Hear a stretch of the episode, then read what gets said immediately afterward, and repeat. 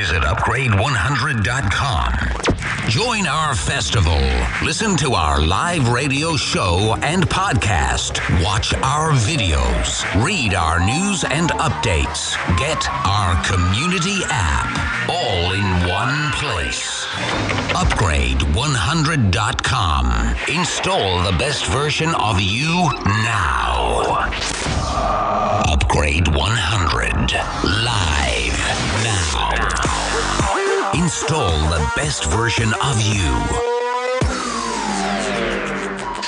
Bună seara, invitat la Upgrade 100 Live uh, Talks. Astăzi este Claudiu Pândaru, jurnalist și antreprenor, jurnalist uh, la Digi24, cofondator al platformei de publishing uh, Republica și cofondator alături de Alex Livadaru și Alex Țepeș al aplicației de telemedicină Parol.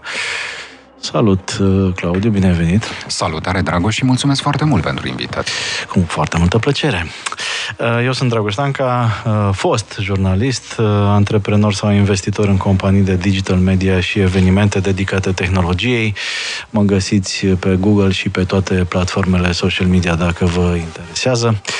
Iar voi ascultați Upgrade 100 Live Talks la Radio Guerilla. De obicei, găsiți și o versiune podcast a acestor conversații pe upgrade100.live uh, și în cazul în care pornim camerele video și din ce văd le-am cam pornit, uh, veți găsi și o înregistrare video pe canalul YouTube uh, al producțiilor noastre, Upgrade 100. Ușor de găsit. Upgrade 100. Focus. Deci ce face Parol și de ce crezi că asta e o treabă care ajută umanitatea? Foarte pe scurt, uh, spuneam că Parol s-a născut uh, ca o concluzie a intersecțiilor pe care eu uh-huh. și colegii mei le-am avut în cariera noastră. Nu mai uh-huh. suntem chiar la prima tinerețe, deci am avut parte de ceva intersecții în viața la asta. La a doua tinerețe. Suntem la a doua tinerețe, Așa. da. Deci, la a treia tinerețe. După ce în cercul de prieteni medici ni se plângeau mai mulți că ceea ce fac ei în fiecare zi nu are, de foarte multe ori, nu mai are legătură atât de mult cu medicina, ci mai degrabă da, fac o treabă de rutină. Luată, luată da. de notițe Completează și... fișele medicale, Multă birocrație. stau și pierd sigur, necesară. Pacientul mm. trebuie să plece de acolo mm. cu acea foaie în mână sau trimisă pe e-mail.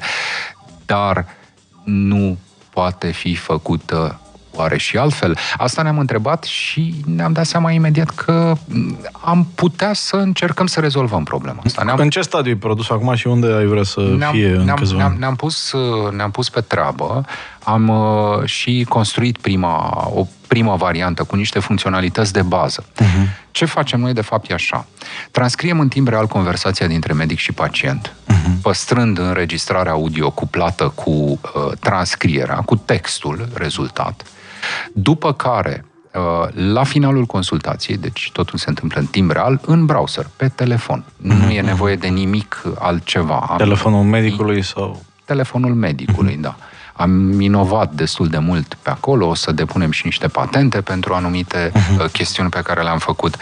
Și la finalul consultației, în momentul în care dă stop medicul transcrierii, respectiv înregistrării, cu, tot cu inteligență artificială, pentru că transcrierea speech to text se face tot cu modele de AI pe care noi le-am antrenat, în fine, am stat până mâine să discutăm că am construit un întreg sistem care să fie robust, scalabil, uh, să fie sustenabil pe termen lung.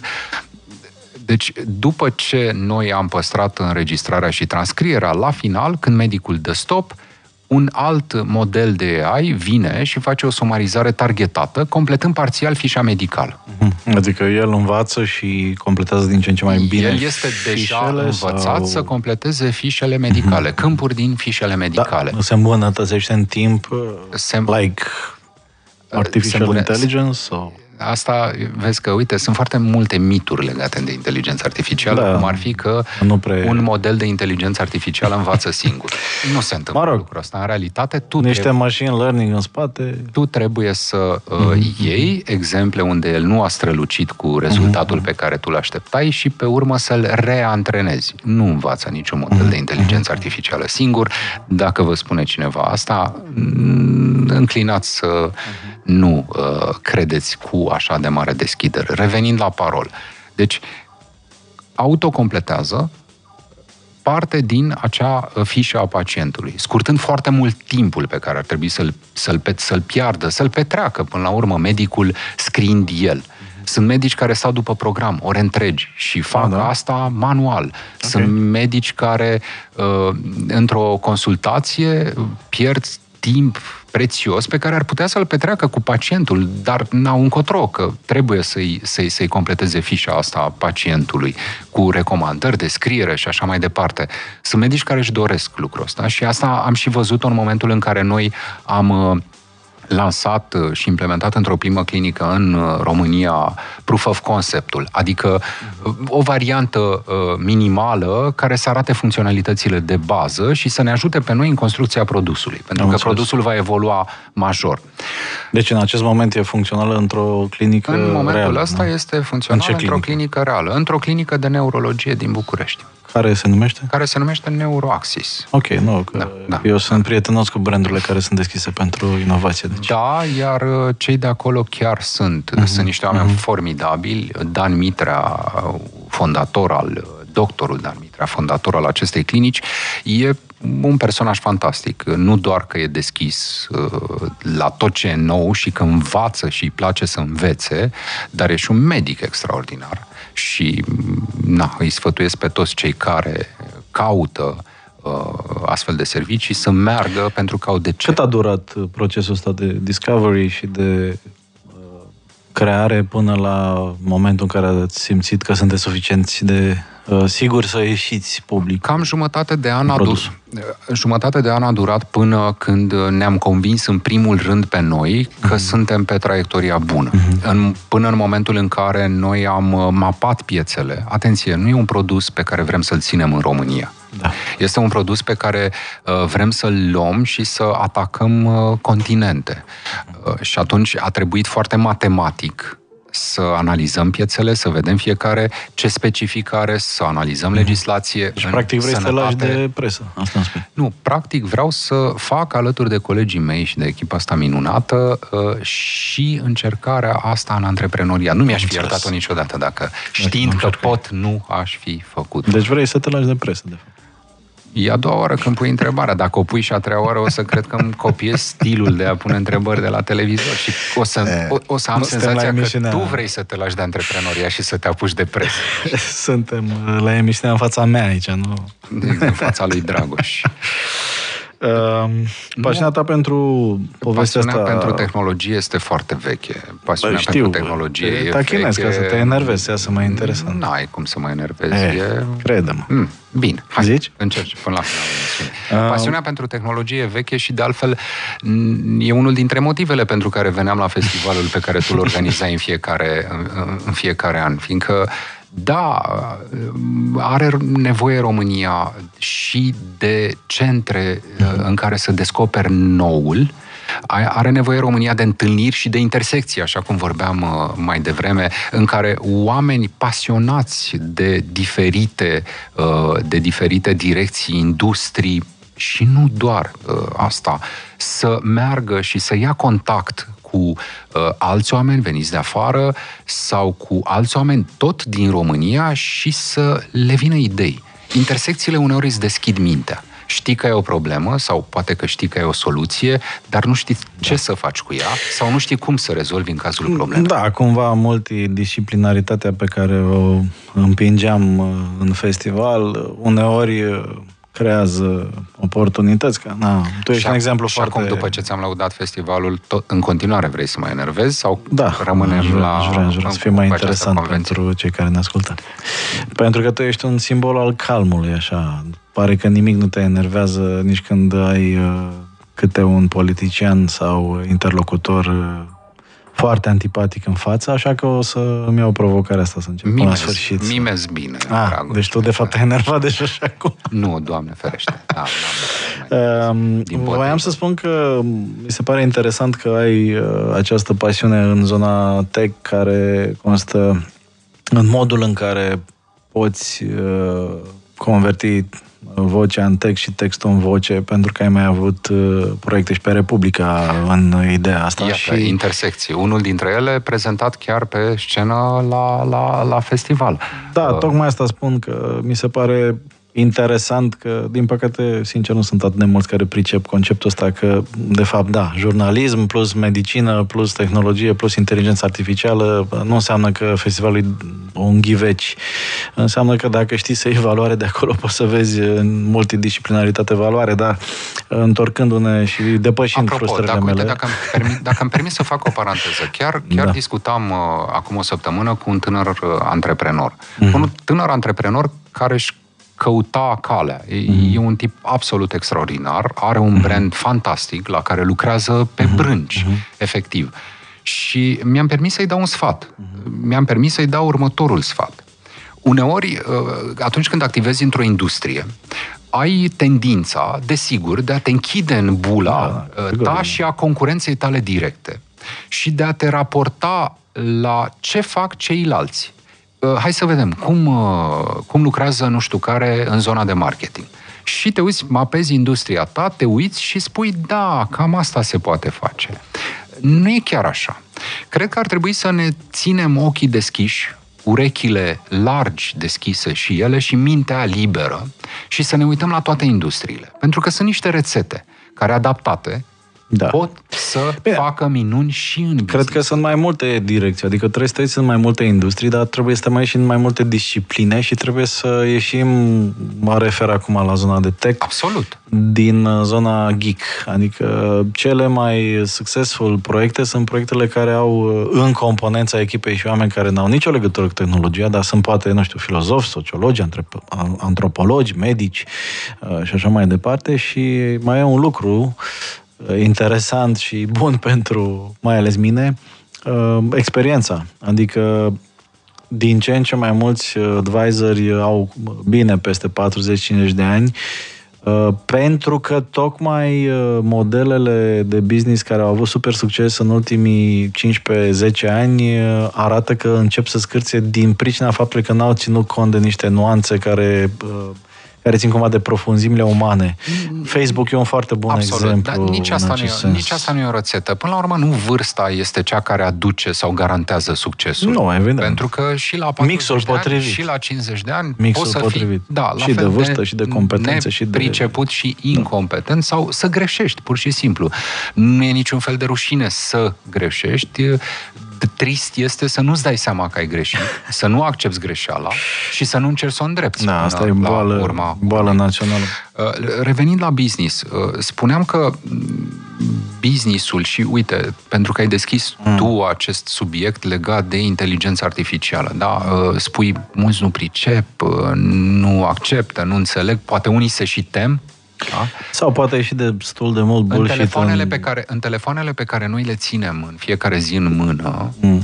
este o cantitate imensă de modele de inteligență artificială, de inteligență artificială per ansamblu. Mm. Bun, asta Când spui încercam să, inteligența să artificială, smulg nu de la trebuie tine. să te gândești la ceva care rezolvă totul, învață singur, este deștept și îți va lua locul. Mhm. Bun, hai să fixăm în mintea celor care ne ascultă de la un om care a studiat mult uh, în zona și asta. care i-a ascultat pe colegii pe pricepuți în asta, că nu eu am Ce e, de dezvoltat. fapt, uh, inteligența artificială, în opinia lui uh, Claudiu Pândaru, documentată și uh, probată și de alte Sunt minți? două feluri în care poți să dai un răspuns. Unul este cam așa. E o unealtă. Mm. Nu e altceva decât o unealtă.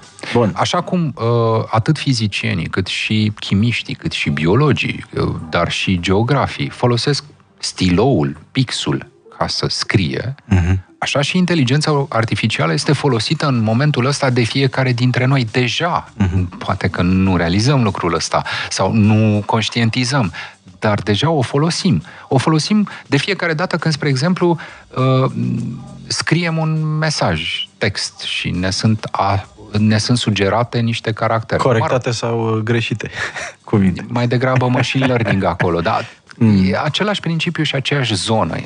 Inteligența artificială însă, din păcate, din păcate, e atât de la început și atât de vastă, încât ea nu e înțeleasă pe de întregul nici de către oamenii de știință, nici de către cei care se pricep. De fapt, cum arată inteligența asta artificială așa? Și acum mă întorc la cel de-al doilea răspuns. Tu antrenezi un sistem cu multe exemple legate de ceea ce tu vrei să obții. Spre exemplu, dacă eu vreau să învăț un model de inteligență artificială să facă diferența între bicicletă și trotinetă. Da? Ok. Da? Îi dai pe imagine, îi dai suficient de multe poze pe mhm. cele cu trotinetă, scrind trotinetă pe mhm. celelalte, marcându-le, da? Mhm. spunându-i ce. În diferite situații, ploaie, vânt, iarnă, toamnă, primăvară, întunecat, seară, dimineață, astfel încât să, să, să acopere o, o gamă cât mai largă de posibile situații în care pe urmă va trebui să recunoască. Și îi dai, sigur, simplist explicat acum, îi dai și îl trimiți într-un fel la sala de antrenament și el se antrenează uitându-se la acele imagini și la un moment dat, când uh, sistemul de antrenare îți spune, antrenorul respectiv, spune, domne, pare pregătit, uh, ratează foarte puțin, uh, rata de eroare e mică. Ei acel model, da, ei sportivul care s-a antrenat și încep să-l pui în fața unor situații reale, fără să-i mai spui ce e și îl întrebi pe el, ce crezi că e? Și el cu o probabilitate îți spune și în cazul aplicației, aplicației voastre, cum antrenați aplicația să devină mai bună și mai relevantă? În primul rând, noi avem o rată de eroare în ceea ce privește transcrierea textului uh, mai bună decât uh, multe altele din piață, pentru că noi ne-am creat un sistem de a antrena generând și resurse proprii. Uh, aici, mă rog, o parte e cumva încă sub uh, așteptarea patentului, uh-huh. pentru că depunem și pentru patent, dar uh, uh, am încercat atunci când am avut blocaje. Într-o astfel de situație, uh, spuneam așa, uh, lucrurile sunt atât de la început încât, încât încă îți permiți să inovezi mult chiar și tu, un startup, uh-huh. câțiva oameni din România, îți permiți să inovezi. Ține doar de cât de liber ești la minte să, să ajungi acolo. Și uh, ce am făcut noi a fost, cu, cu, cu experiența trecută, și aici, uite, jurnalismul, să știi că te ajută. Uh-huh. Atunci când întâlnești un blocaj, un zid, să nu te așezi la poalele lui, stând în fund și uitându-te la el. Spunând, păi, nu pot să-l trec ci să cauți metode, soluții de a o lua pe lângă zid, de a te cățăra peste zid, de a face o gaură și de a te, te strecura pe acolo. Asta am făcut în multe puncte în timp ce dezvoltam și dezvoltăm aplicația asta. Acum, uh, o altă zonă care poate că ar merita discutată este diferența dintre un, dintre un business clasic și un startup. Pentru că modelele de business sunt total diferite. Așa. Felul în care obții finanțare, iarăși, e și asta de discutat. Povestește puțin de ce uh, această primă rundă de finanțare pe care ați anunțat-o publică la 450.000 de euro, cât de mult sau puțin uh, contează banii ăștia în economia unui startup, uh, cât de repede o să-i uh, ardeți și uh, povestește-ne puțin cine a crezut în idee în această fază și cât de complicat e da, în acest moment e, să, e, să, e, să faci rost de bani. Așa. Acum, um, sunt multe discuții la, la acest microfon uh, vis-a-vis de uh, cum a evoluat, uh, s-a dezvoltat sau nu neapărat uh, piața asta uh, startup-urilor tech. Uh, impresia generală pare a fi că bani există și interes există destul de mult, uh, că problema e mai degrabă de partea ofertei, de partea calității startup-urilor și a ideilor și a echipelor acum care livrează. Pe păi acum o să te întreb pe tine uh, și o să te rog să-mi spui uh, viziunea ta. Uh, atunci când începe un startup, desigur, mai ales unul cu ambiții internaționale, desigur că vizezi uh, această cale da, a finanțărilor din partea unor VC, din partea unor angeli, dar nu doar finanțarea e importantă. Finanțarea cred că trebuie privită ca fiind uh, secundară, de foarte multe ori. Știu, o să fiu criticat de mulți, dar dacă doar finanțarea ți-o stabilești ca țintă, s-ar putea să o iei, să ai șansa să o iei și pe urmă să te împotmolești. Așa. Foarte important este uh, nu doar să primești bani, ci să ți se alăture în companie, pentru că, de fapt, finanțarea uh, presupune intrarea în companie a unor oameni sau entități, da? Să ți se alăture în companie niște parteneri. Niște parteneri, nu doar niște finanțatori. Sunt niște parteneri care să te ajute cu experiență, niște parteneri care să te ajute cu căi, trasee către dezvoltarea uh, produsului tău mm-hmm. sau către rundele următoare, că și asta e foarte important. Și atunci, prima, prima întrebare pe care trebuie să ți-o pui este ce partener, ce fel de partener vreau eu aici? Acum, în acest moment. Fiecare etapă de finanțare, că de obicei nu e doar una singură. Mhm. Intri pe un traseu, runde, uh, poate că au auzit mulți, uh, SID, PRISID, serie A, serie B și așa mai departe. Fiecare etapă reprezintă o altă etapă din viața companiei și a produsului. Da. da? Și Apropo atunci, de asta, fiecare... pentru cei care doresc să, să descopere mai multe detalii, le recomand cursul de antreprenoriat al lui Sergiu Biriș, unde explică toate aceste noțiuni uh, și dacă sunteți într-o fază în care cochetați cu ideea, o să aveți acolo mult ajutor. E un sfat foarte bun. Chiar e nevoie de astfel de resurse. Da. Cultura generală antreprenorială Iată. e foarte importantă. Da, și, repet, ce vorbim noi acum, mm. ce predă domnul Biriș acolo, da, mm. vedeți că în momentul în care tu ești antreprenor și ai în spate un succes, un business stabil, care produce, merge bine, are o piață, are clienți uh, satisfăcuți, s-ar putea să descoperi că aici se întâmplă cu totul altceva și că lucrurile arată diferit, că prioritățile sunt altele. Dar, repet, deci fiecare punct din ăsta pe care le-am descris mai devreme, sprisid, zid și așa mai departe, reprezintă o viață din o, un punct din viața companiei și a produsului. Și atunci, în fiecare din punctele astea, tu ai nevoie pe lângă bani sau chiar înainte de bani, mai ales la început, de expertiză și experiență. Ori trebuie să cauți mai întâi oamenii care te pot ajuta, care intrând în companie îți pot aduce plus valoare. Poți să ai banii ăia și să ți se termine în câteva luni degeaba. Ai făcut ceva? Nu, sigur că nu ai făcut nimic. Poți, în schimb, să ai lângă tine niște oameni care îți aduc expertiza, contactele, ușile deschise, îți arată cărarea pe care este bine sau cred ei și tu alegi până la urmă că este bine să o iei și uh, și valoarea este mult mai mare decât a, a banilor. Înțeleg că în cazul parol uh, investitorii pe care i-a adus sunt și investi... strategici, nu sunt doar uh, financiari. În primul rând au fost advisori. Ok. Deci, în primul și în primul rând au fost advisori. Noi avem, ca investitori, două tipuri de investitori. Avem un, un fond de investiții, The Mavers, Alex Boghiu și Radu Gogoașă, care sunt doi, doi oameni absolut speciali, pentru că uh, cu multă căldură, dar în același timp și cu pricepere și profesionalism, ne-au arătat niște puncte esențiale pe care noi trebuie să dezvoltăm. Și expertiza și experiența lor pe noi ne ajută enorm. Uh, ne-au mai făcut ceva, ne-au asigurat intersecții cu alți fondatori care, pe care, în care ei, în companiile cărora ei au intrat, Iarăși intersecțiile astea cu oameni aflați în alte etape, că vorbeam mai devreme de etape ale dezvoltării companiei, te ajută enorm de mult. Pentru că, până la urmă, ascultând cu atenție, poți să înveți din greșelile altora. Sau, uh, și mai bine de atât, poți să înțelegi de unde vine succesul altora.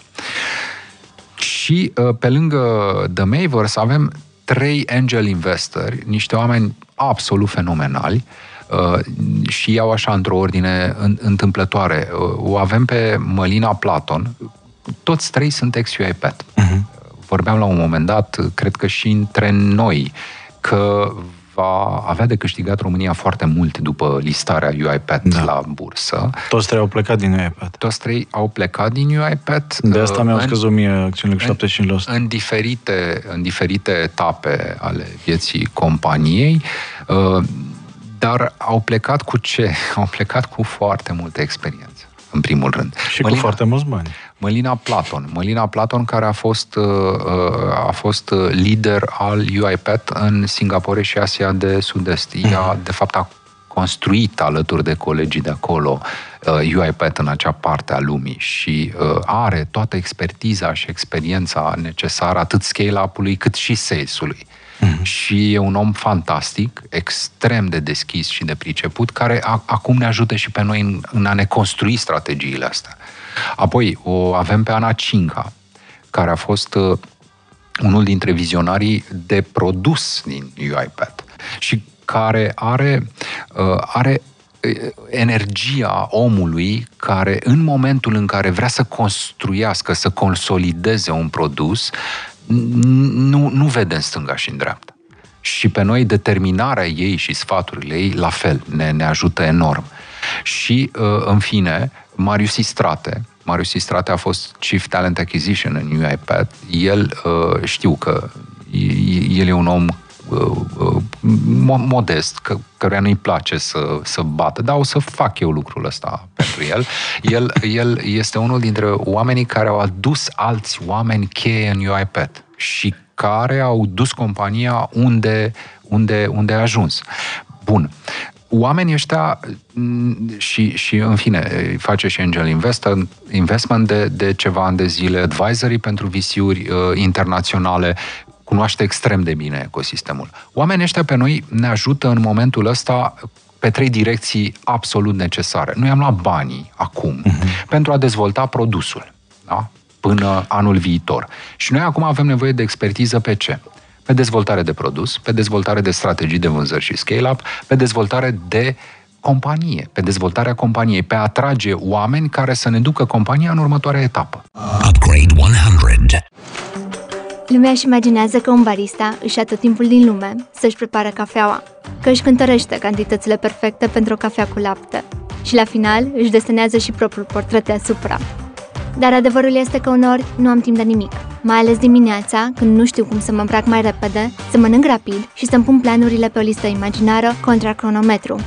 Printre toate astea, da, îmi beau și cafeaua, iar asta cu ajutorul unui espresor care îmi face viața mai simplă și o ceașcă bună de dimineață, oricât de grăbit aș fi. Cu sistemul lui de lapte inovator spăl totul în 15 secunde și apuc să-i fac un espresso și soțului meu, sunt Delia Avram, sunt head barista și înainte de a-ți face cafeaua ta, mi beau pe a mea cu Philips Latte Go 5400. Like, comment, share, fight. Upgrade 100. Focus.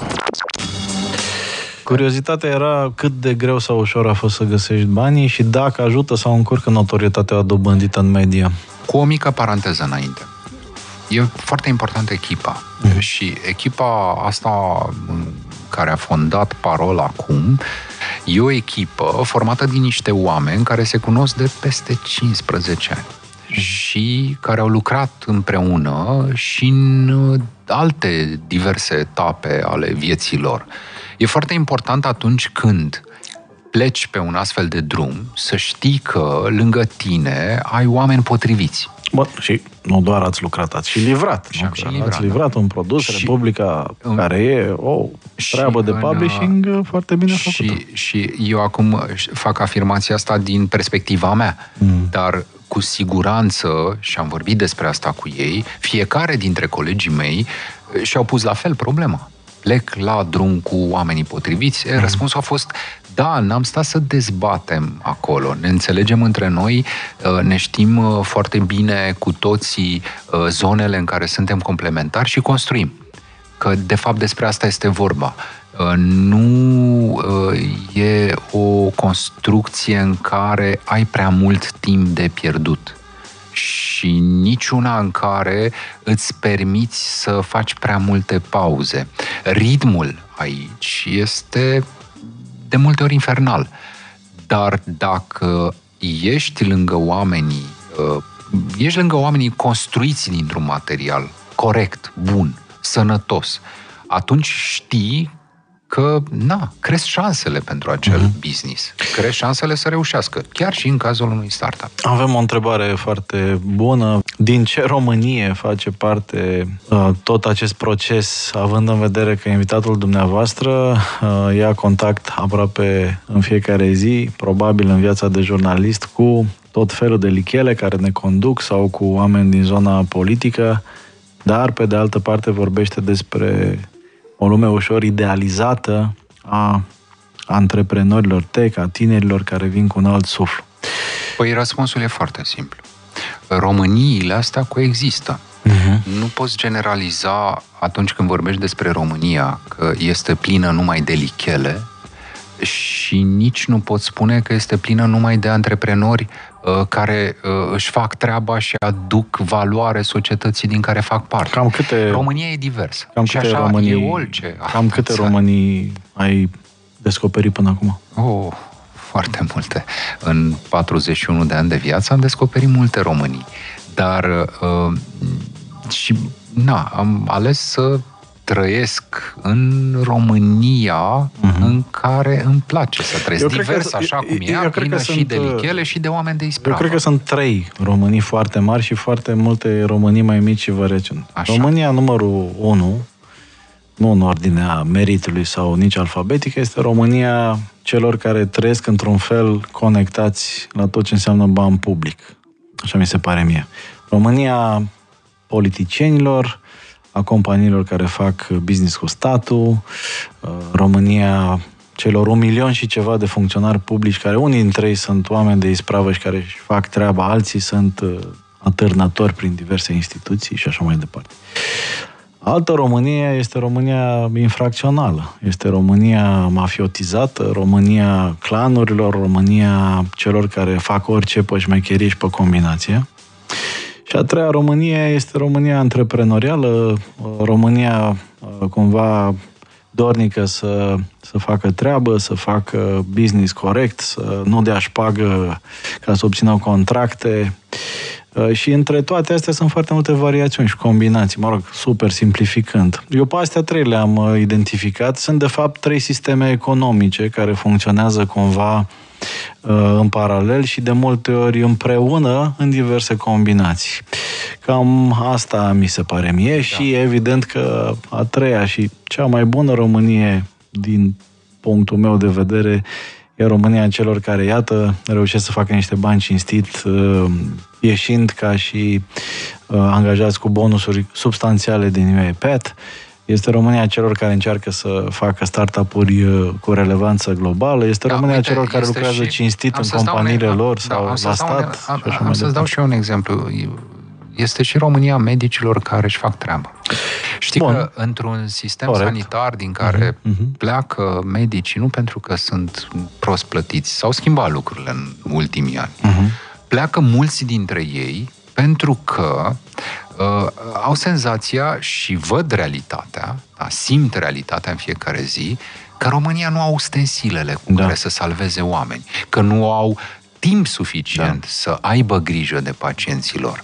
Ori uh, Bine, asta la mine, în schema asta mentală, da, este da, o mine... parte din România oamenilor de ispravă care lucrează într-un fel sau altul într-un sistem public, este... combinată cu puțin privat, dacă lucrează este și în privat. Este România celor care vor să muncească și nu au locul sau uneltele potrivite. Și Ori care ce trebuie să înțeleagă România? Pe merit să facă treaba. Ce trebuie să înțeleagă România și aici, sigur, decidenții, dar nu e, o, nu e doar o chestiune, uneori noi privim așa, printr-o, uh, punem lanterna doar la noi pe țară. Sunt probleme atât de comune mm. în întreaga Uniune Europeană și nu doar în Uniunea Europeană. Uh, ce ar trebui să înțelegem noi chiar la nivel de Uniune Europeană, dar și decidenții sau mai ales decidenții din România, este că E nobil să te gândești că ar trebui să mai construiești 27, 40 și nu știu câte de spitale de la zero, dar s-ar putea să dureze. Până atunci însă, până atunci însă tehnologia te poate ajuta. Te poate ajuta să le faci viața mai bună medicilor care să nu pice după o zi de program, sau mă rog, o zi uh-huh. formată din 30 de ore de lucru și să le faci viața mai bună pacienților. Pentru că aici plătesc taxele, lor le sunt oprite impozitele. Poți să faci chiar și în aceste spitale care cad pe noi, viața mai bună tuturor. Cu tehnologia poți rezolva o parte din aceste probleme până când, mm. pentru că și acolo e obligatoriu, până când vei construi niște spitale noi. Nu trebuie să aștepți după spitalele noi, care or să fie făcute când or să fie făcute. Niște spitale noi care sperăm să vină și cu niște mentalități la fel de noi la pachet, pentru că una dintre problemele principale din sistemul medical român și oricine a luat contact și cu un sistem medical civilizat dintr-o altă țară și eu am luat recent uh, acest contact foarte, foarte intens. Uh, știi care e, de fapt, principala diferență importantă pe care am uh, constatat-o? Nu e de profesionalism, nu e nici măcar de modul în care arată clădirile, e de, de atitudinea față de pacient și de modul în care ești tratat și te simți respectat de la portar până la asistentă și chiar medic da. Raportul este total invers versus România, unde... Acum, ne fiind adeptul generalizării. Unde, în că... general, din păcate, cu multe excepții care trebuie încurajate și ridicate pe piedestal, atitudinea față de pacient e de căcat. Mm, nu sunt nici adeptul generalizărilor și nici al cuvintelor apăsate. Cred că mai degrabă Uh, noi suntem suma unor frustrări adunate în ultimii 30 de ani. Așa. Uh, cred că lucrurile s-au schimbat mult în sistemul de sănătate din România, și public și privat. Cred că în acest sistem au intrat oameni tineri care își fac treaba, și își fac treaba și în această zonă, nu doar profesional. Își fac treaba și atunci când vine vorba despre relația dintre medic și pacient, care e foarte importantă, e extrem de importantă. Un pacient care e bine tratat, dar pleacă fără să fi înțeles ce i s-a întâmplat, uh-huh. de ce, cum, uh-huh. nu poate fi socotit neapărat un pacient satisfăcut. Iar actul ăla medical poate că nu este de cea mai bună calitate pentru că actul medical nu înseamnă doar a trata boala, înseamnă și a comunica cu pacientul, înseamnă a-i da siguranța că a fost tratată boala cum trebuie. Și a-i spune și explica lucrul ăsta. Face parte integrantă din jobul pe care îl are orice medic și sunt enorm de mulți medici care fac asta în România acum, Dragoș. Sunt da, iată, mulți. sunt multe mesaje după, după afirmația mea pe care mi-o asum.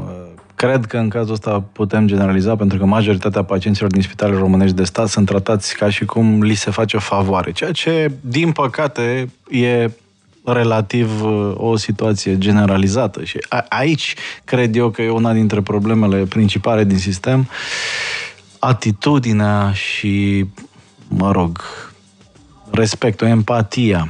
Uh, eu, în toate experiențele mele, probabil nerelevante sau nu neapărat relevante, am avut această, această impresie acută că nu sunt respectat, nu sunt uh, tratat uh, așa cum uh, da. ar Eu, trebui tratată o ființă umană. N-am cum să te contrazic, da. pentru că este o, da. o, o imagine subiectivă pe care tu ți-ai format în urma interacțiunii directe. Doamne da. ferește. Da, nu evident că sunt convins că, că există și foarte mulți medici asta, da. și asistente și personal auxiliar super de treabă și în sistemul de stat. Eu am avut ghinion să-mi dau de peste ei, doar în zona privată am avut uh, acest uh, noroc. Da? Sper și sunt convins că sunt foarte mulți oameni în regulă. Revenind la tehnologie și antreprenoriat, uh, ai ales o nișă, ai ales un produs, ai ales uh, o nevoie pe care inteligența artificială și automatizarea și, uh, mă rog, uh, tot ce poate să facă frumos tehnologia ar putea să aducă un beneficiu tuturor părților implicate.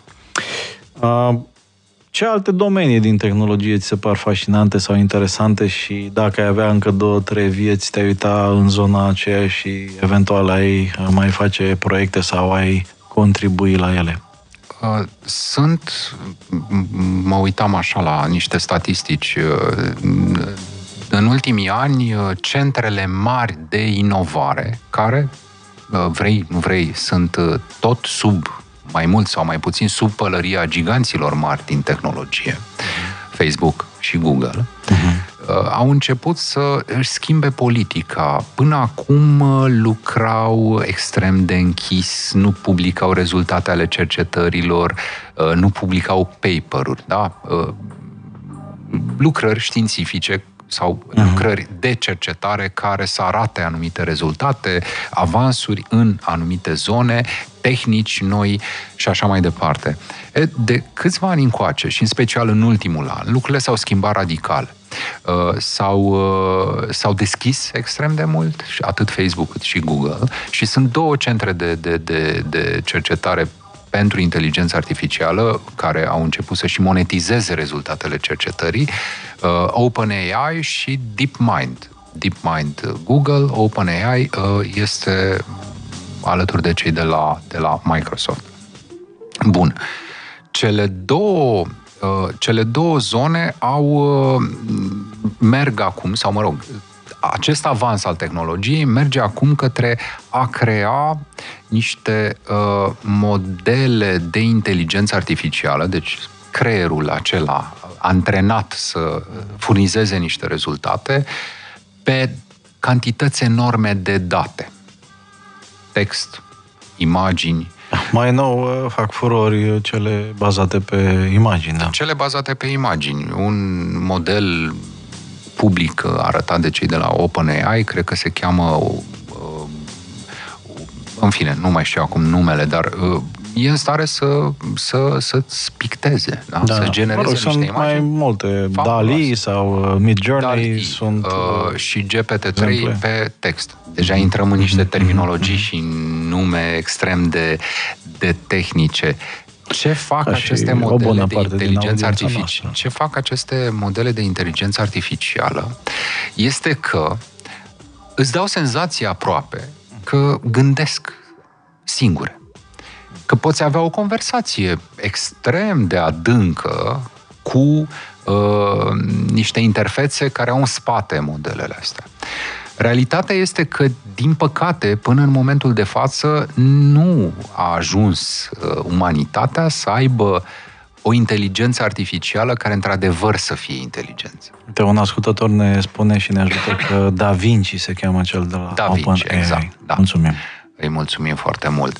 Deci, în realitate, ele nu sunt o inteligență sunt niște mașini antrenate pe cantități enorme de date.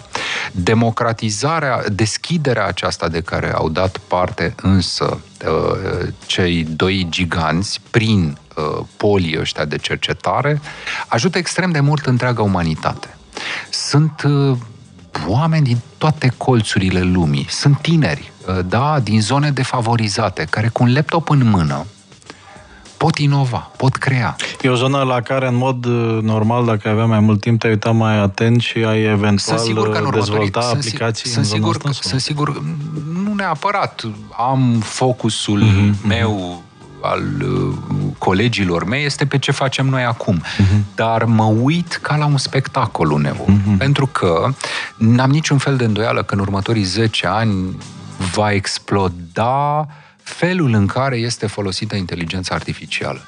Da. Și că uh, accelerează extrem de mult uh, distanța, sau mă rog, scade enorm de mult distanța dintre cercetare, da? iată ce am făcut, o nouă formulă și tehnică, și aplicarea acelei cercetări în lumea practică.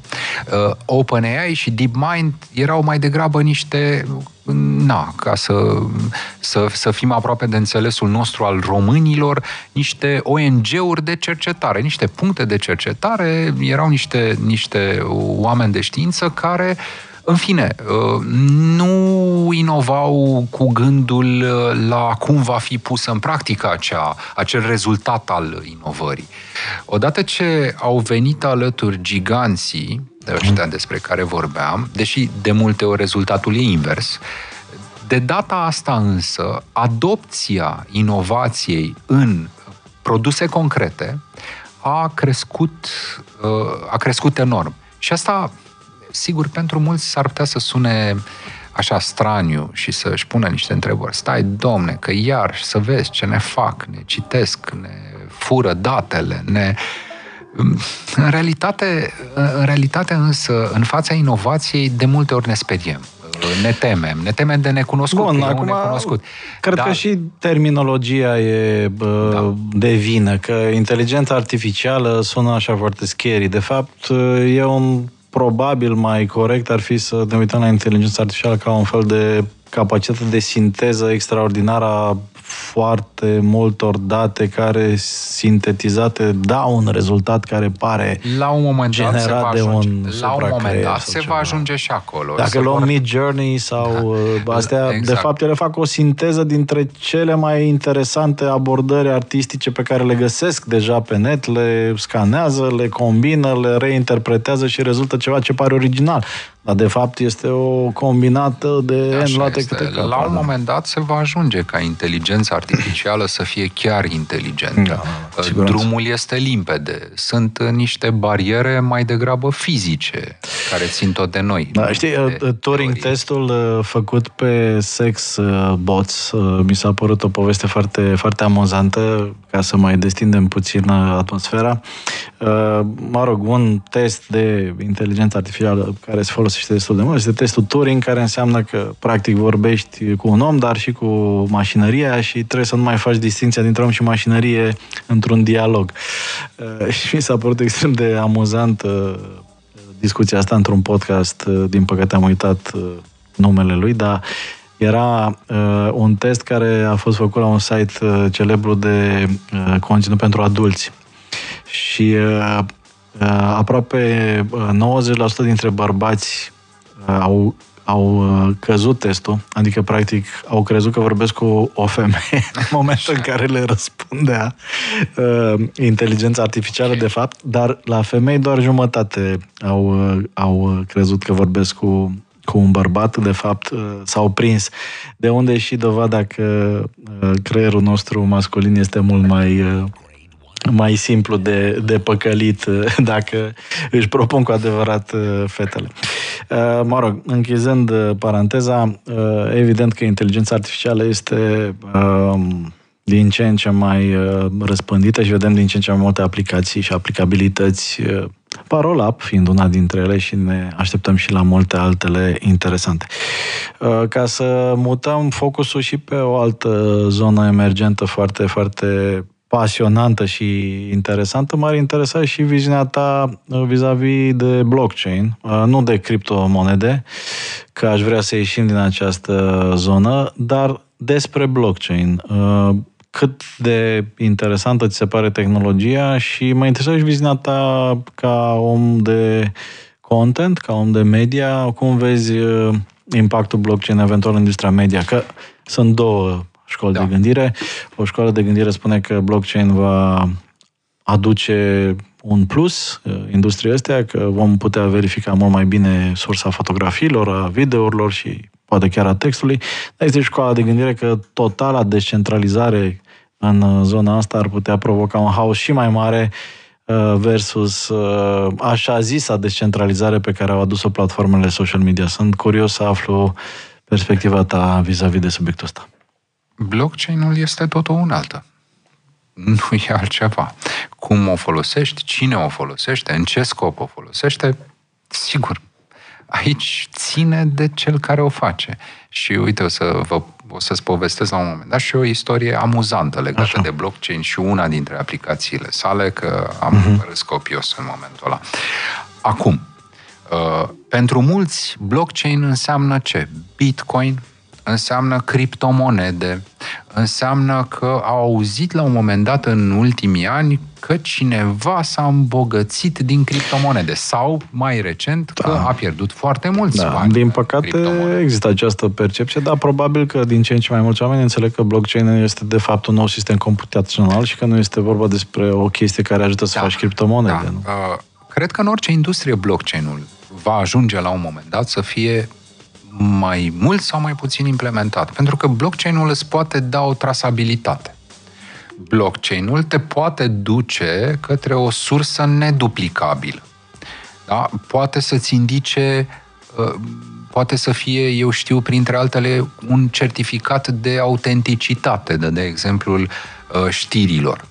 Dar, iarăși, uh, și aici, cred că suntem puțin de o, departe de o astfel de adopție. Uh-huh. În anumite zone, blockchain-ul a pătruns foarte, foarte adânc. Sunt și în România, sunt băieții de la Sibiu, Elrond, cu Beniamin Mincu acolo, care fac niște fac o treabă fantastică. Chiar fac o treabă fantastică. Ei nu uh, fac doar un blockchain.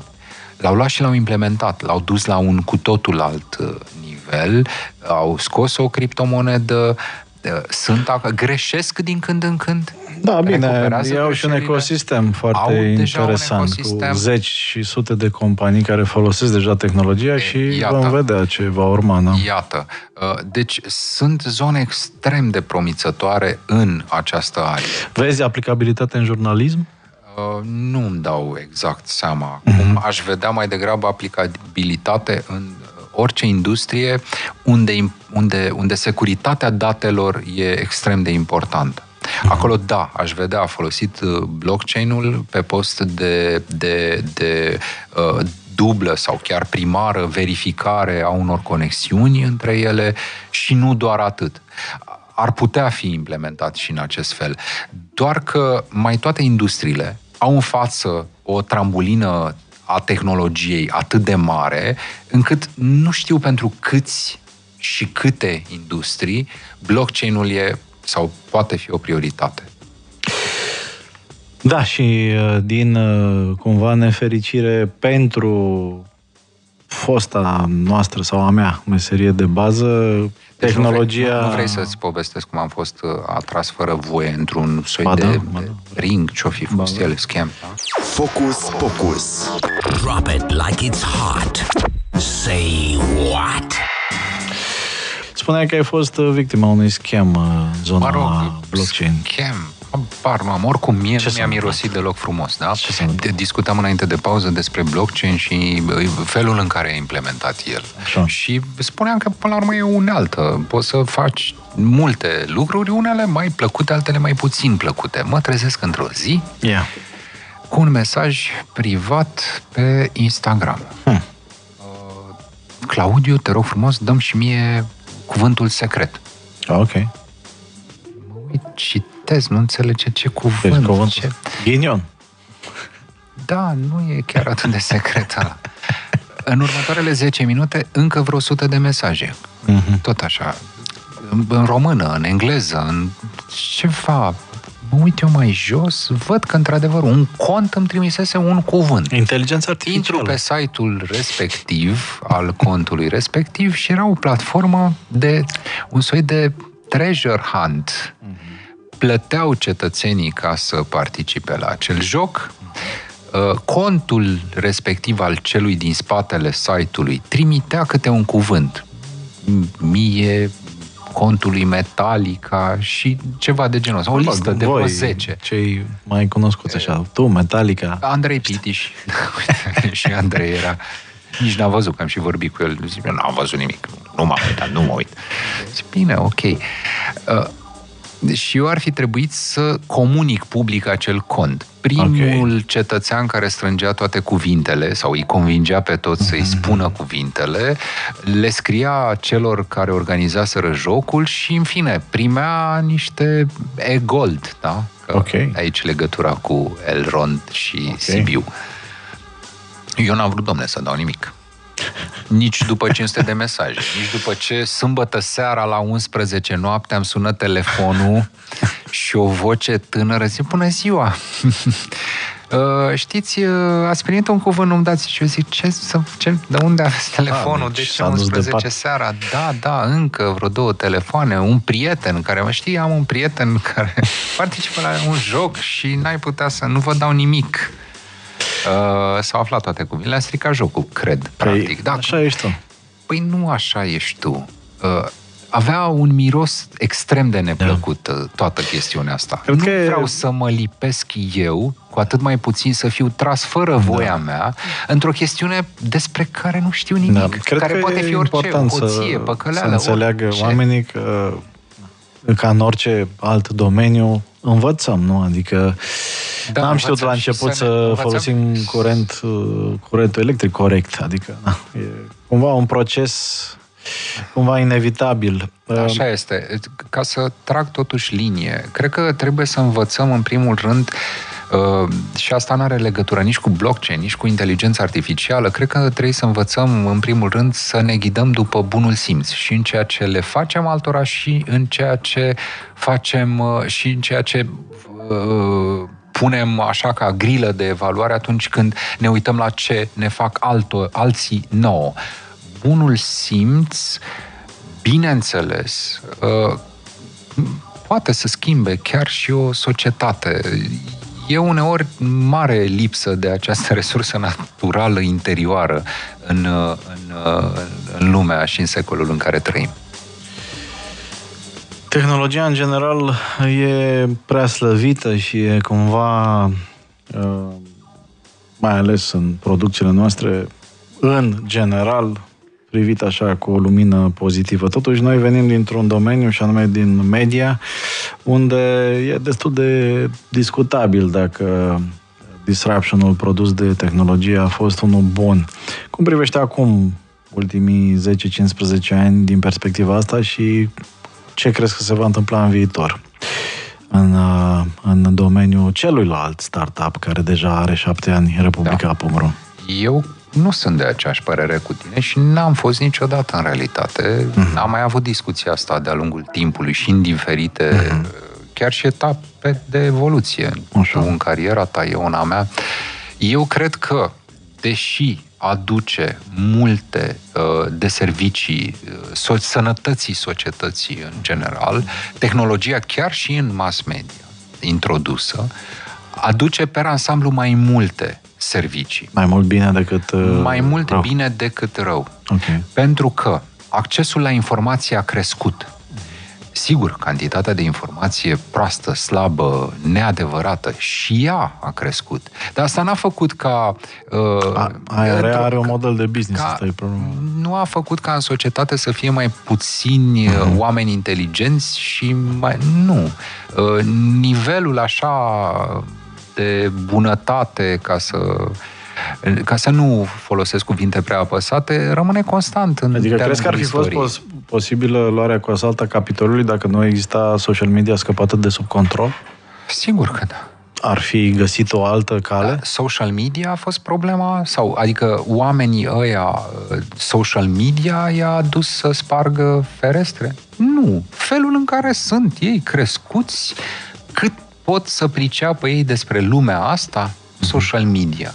Dacă nu exista Facebook, nu înseamnă că unii dintre cei pe care privindu-i pe Facebook îi detestăm uh-huh. sau ni se par mult prea uh, neadecvați, iar sunt blând, okay. nu ar fi existat. Uh-huh. Doar că acum îi vedem. Asta e okay. o diferență majoră. Mă rog, am uh, o altă opinie aici, dar uh, we agree to disagree. Uh, n-are rost să uh, transformăm emisiunea în altceva, dar e foarte probabil să ai și tu dreptate. Repet, Sper să ai tu dreptate. Facebook, nu Facebook te face prost. E adevărat, doar că Facebook Facebook-ul te ajută să, ocazia să Facebook faci bani te ajută prost să lauzi, să te lauzi cu asta. Da, da. Problema e mai profundă, că ține de sistemul de monetizare, știi? Adică, mă rog, în perspectiva mea de nu doar media, whatever, dar și monetizator sau om care se chinuie să facă bani pentru jurnaliști, pentru publishing, lucrurile să vă puțin uh, distorsionat, Asta probabil. E o, e o cu totul da. altă discuție și nu are legătură cu oamenii, ci are legătură cu modelul de business da, al acelor platforme da, și mai ales cu felul în care autoritățile înțeleg să reglementeze da, funcționarea da. acelor platforme. Facebook de... și Google în momentul ăsta nu plătesc taxe în România pentru publicitatea pe care o iau pe platformă. Da?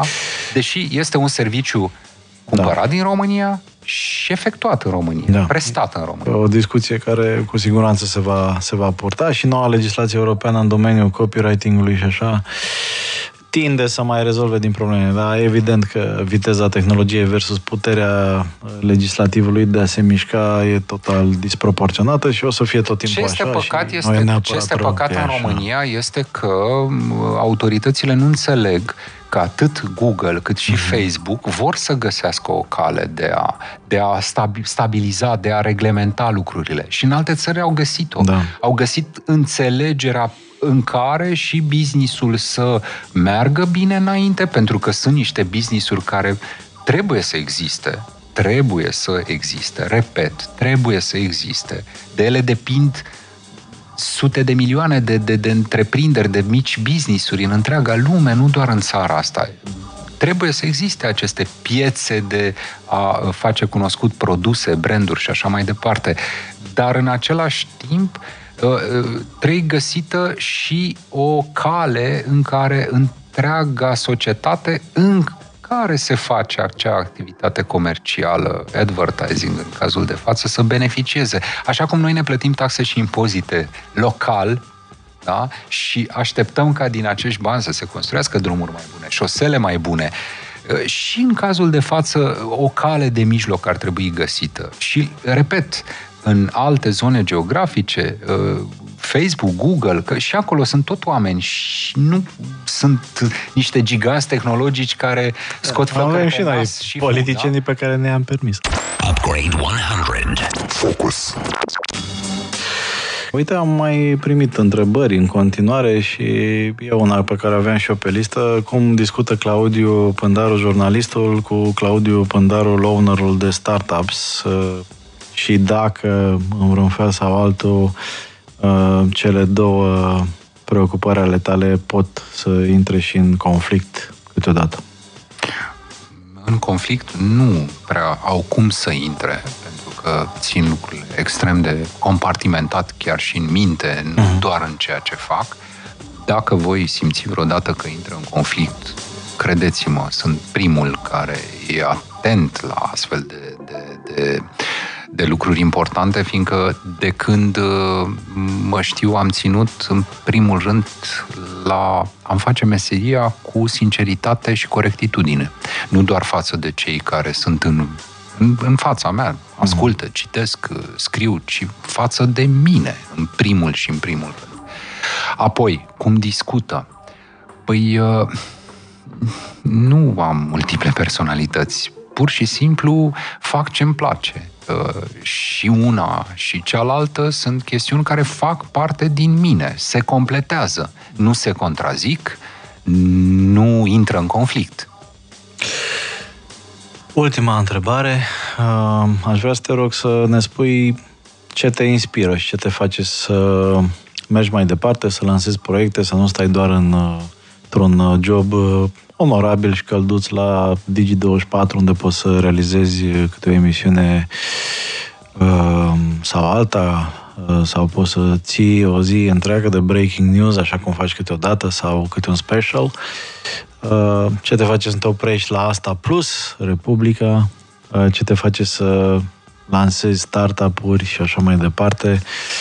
Uh, unde îți găsești inspirația, la cine te uiți, la ce te uiți, poate să fie oameni, poate să fie podcasturi, poate să fie tehnici de meditație, orice ai descoperit și te ajută și crezi că le-ar fi util și altora. Păi, în primul rând, mă uit la oamenii dragi mie. Uneori ai uh, tendința, mai ales atunci când uh, ai cărări paralele pe care pășești, ai tendința să crezi că el e scopul, că uh, alea sunt prioritățile, că imediatul ăla, dacă nu e rezolvat, o să crape lumea de la încheieturi și tu odată cu ea. Realitatea este că lucrurile nu stau așa. Poți să faci mult mai mult și mai bine dacă înveți să prioritizezi și nu uiți niciodată să te uiți la oamenii dragi. De fapt, aia sunt sursa de inspirație. Uh-huh. Felul în care chiar și așa, sigur, sunt multe lucruri, dar uite un singur exemplu. Felul în care tu te vezi în ochii lor. Uh-huh. Uh, probabil că ăsta e unul dintre cele mai puternice motoare al unui om care vrea să facă ceva. Nu știu dacă e cazul meu, adică dacă voi putea să fac ceva și de acum încolo. De asta nu sunt uh, singur fondator al acestui startup. Știu că și cofondatorii mei uh, oamenii care, care sunt alături de, de, de mine și eu le sunt alături, pentru că aici e, iarăși, din ce punct privești, ne completăm, suntem, putem să luăm rolurile unuia celuilalt foarte bine și știu că și ei la fel se raportează.